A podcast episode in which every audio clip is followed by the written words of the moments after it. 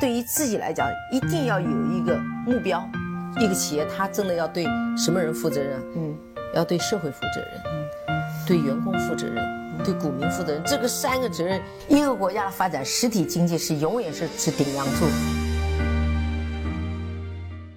各位好啊，给你一个真实生动的格力电器，我们给的比你要的多。今天呢、啊、我想给大家分享一篇文章啊，这是来自于雪球的，我不想报他名字的一篇文章啊。文章的题目呢叫我为什么不买格力电器。我看完了之后呢，讲心里话，白老师陷入了深深的沉思，人家这个文章怎么就写得这么好呢？如果我不是对格力电器的了解和理解相对多一点，我真的就相信了他在文章里讲的那些话和那些观点。我呢给大家先分享这篇文章，我争取呢用当时作者写这篇文章的时候的感情啊，来跟大家去做分享。下面是正文。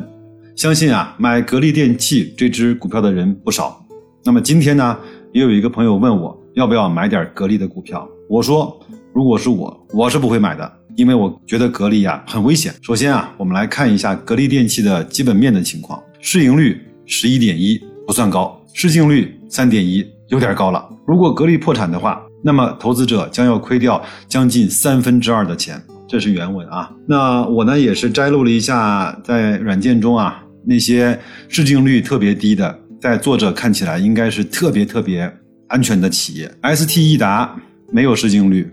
S T 钢泰 零点三二， S T 天宝 零点四一， 宜华生活 零点四一， 渤海租赁 零点四七， 他们都是不大好的公司，但是他们的市净率依然会很低。市净率低就安全了吗？用作者的逻辑，那些市净率高的公司，特别是这些名牌的公司，风险应该都是很大的。美的的市净率 三点五八， 五粮液七点几的市净率，茅台十一点几，海底捞十四倍的市净率，你说这跟谁说理去？就连稳重的浓眉大眼的长江电力都要 两点六 倍的市净率。作者又说啊，毕竟现在股价五十二块左右，每股的净资产是十六块七毛五，股息率呢是 两点八八 不算高。一块五的年度分红加上 零点六 的中期分红啊，用现在的五十五块的价格来看，股息率是 三点七五。 这位老哥呢应该是看了一下雪球或者是哪个软件的股息率，就随便用 一点五 去除以现在的股价，自己呢都懒得去扒拉一下那个分红的那张表。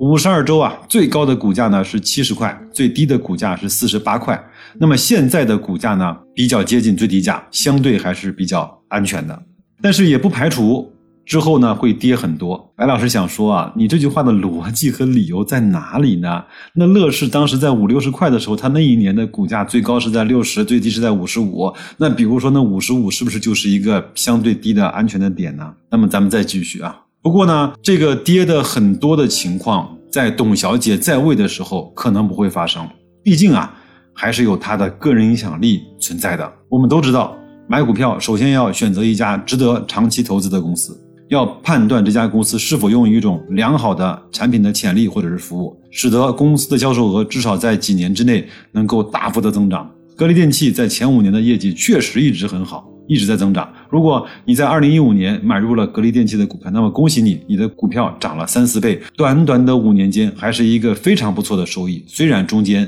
有短暂的调整。这个显然就是看着后视镜在往前开车嘛，对吧？你拿过往的数据去做总结和分析，那当然是一分析一个准啊。但是呢，一家公司的业绩很好，能代表之后的业绩一直不错吗？美国长期资本管理公司倒闭了，就说明了这个问题。这个呢，一度被大众认为是只会成功而不会失败的企业，但是最后在一个看起来风险很低的市场上倒下了。熟悉这个公司故事的人都知道，它最牛的时候，一九九七年的资产规模达到了万亿美元。这个呢，白老师专门去查了一下，不是资产规模万亿美元，它的资产规模只有四十七亿美金，好吗？它当时用了一百倍的杠杆去撬动了 一点二万亿美元的头寸。我不知道这位老哥懂不懂什么叫资产管理规模和头寸的概念啊？那都超过了当时中国的国民生产总值，这个数据我还真查过，他说的是对的。我们一九九七年的国民生产总值呢 G D P 是 七点九万亿人民币，当时的汇率呢是 八点二。 但是呢，由于俄罗斯破产，他们手上又购买了大量的七大工业国的债券，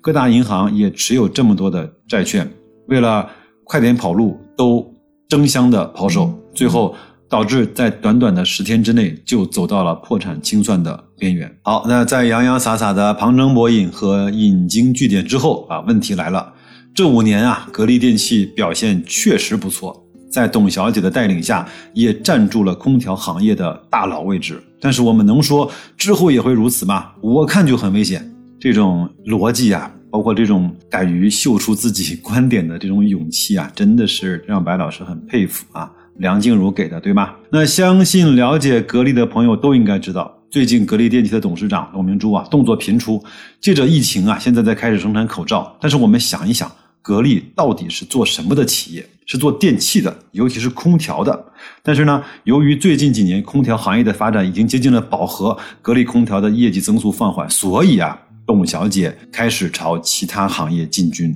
先是搞手机，结果呢，造的手机给格力员工发，员工都不用，所以闲鱼上有大量的卖格力手机的。后来董小姐又造新能源，银龙呢这家公司最后也没造出个什么车。董小姐呢入股之前完全就是在押宝，也不考虑市场反应。银龙新能源这家公司拥有的碳酸锂技术呢不符合市场的主流技术，投资了八百亿成立的新能源产业项目，最终也没见出现什么比较好的结果。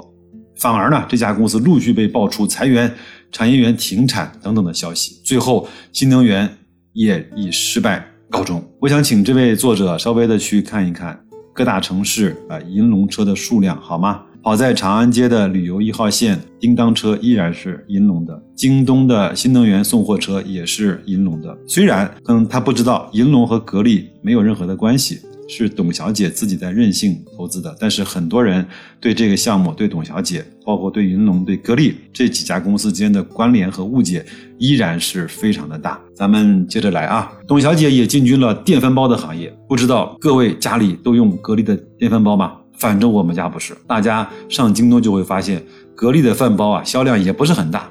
由于最近有疫情啊，董明珠呢又开始生产口罩。当然生产口罩是好事情，但是要想一想，如果这个领导人啊觉得他自己无所不能的时候，是不是代表这个企业衰败的开始呢？所以这些原因呢、啊、都是因为董明珠太自信了。有的时候一家公司的董事长自信是好事，但有的时候太盲目自信就会断送企业。有的时候呢，一家公司的销售额、销售趋势没有大的变化，甚至出现下跌的时候呢，通过了某一次获得了较大利润也不是不可能。这种情况下，可以通过对公司的成本的控制，带来一定幅度的净利润的增长，从而推动公司股票的和市场价格的出现上升。现在格力的股价也受到了疫情影响出现下跌，但是董小姐这种投资方式，我相信并不是控制成本很好的方式吧。在我们中国的股票市场上，我相信啊，你的利润提升，你的股价未必会上升，至少短期来看，它两个没有任何的关系。另外，获得更好的利润，只有通过成本的方式，我相信这位仁兄可能对企业的管理也不是那么的了解。咱们接着来，其实市面上赚钱的公司存在两种，一种是这个公司抓住了契机，而且给投资人赚了很多的钱。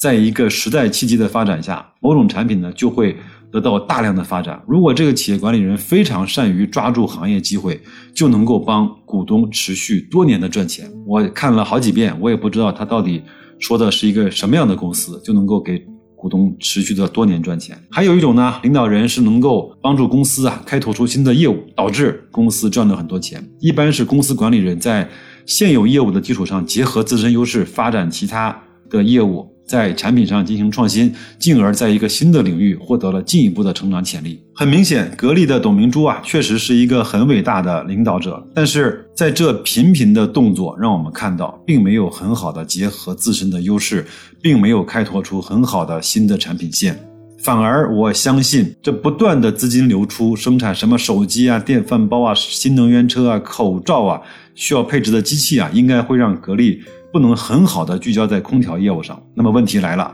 这么三心二意下去，有一天被美的超越了怎么办？毕竟空调谁都可以做，空调的技术现在也都很成熟，被美的赶超，这个不得不引起我们的重视和思考。毕竟空调谁都可以做，我看到这句话我真的就笑了啊！如果一家公司的董事长、企业领导班子非常优秀，而且在整个行业拥有较好的产品线，最好是有产品创新或者是引发了技术变革之类的，公司的研发也在持续的投入，那么如果你是一个精明的投资者，这个时候就应该关注这家公司了，看这个领导人能不能带领公司创造出良好的利润增长。格力的董事长确实优秀，但是我们要思考，除了董小姐之外，格力还有其他的优秀的接班人吗？现在来看是没有的。格力的产品除了空调之外，还有产品很受欢迎吗？并不是。而且现在空调，格力自身精力分散，还有被其他空调企业赶超的风险，所有这些啊都值得投资者思考。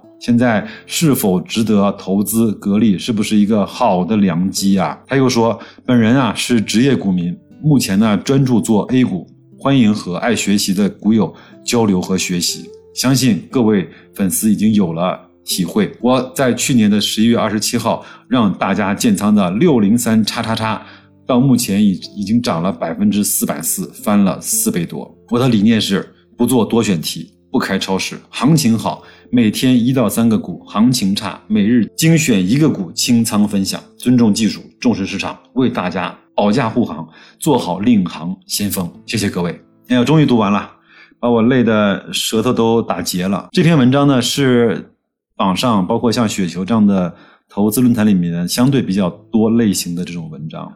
其实它也是有各种各样的数据，然后呢也是有各种各样的论据啊，包括论点和最后的结论。好像看起来这个是一个推断，其实它就是一个似是而非，不懂装懂，博人眼球，引人误入歧途的最差最差的文章。各位也不知道能不能分辨得出来哪一些是这类文章。当然有很多这样的文章，它的伪装度更高，它看起来很高级，但是你把这句话颠过来反过来的看，它都对。如果一句话放到哪儿都对，那它这句话就不对了。然后呢，还有很多人看一样的数据，居然会得出完全不同的很多的观点。所以数据本身它并没有罪，每个人他的分析和最后得出的结论，这才是真正有问题的，对吧？就像我们说市盈率 十一点五 不算高，你咋知道不算高呢？如果银行都十一点多，那肯定算高啦。市净率 三点一 有点高了，那那些高科技企业科创板那都十几倍的市净率，那算高吗？我觉得也未必算高，得看放哪里，不能够单独把一个数字去看它的高还是低，没有比较就没有伤害，这还是我经常讲的一句话，好吧？今天我也是用这样的一个相对比较玩票的方式把这篇文章分享给各位，也希望各位在这样的波动的市场，上上下下的这种股价和纷繁的这种信息里面，找到属于自己的获得信息和让自己能够带来思考的方式，这个我觉得独立比什么都关键和重要，好吧？那就这样，祝各位在新的一周工作顺利，投资愉快，再见。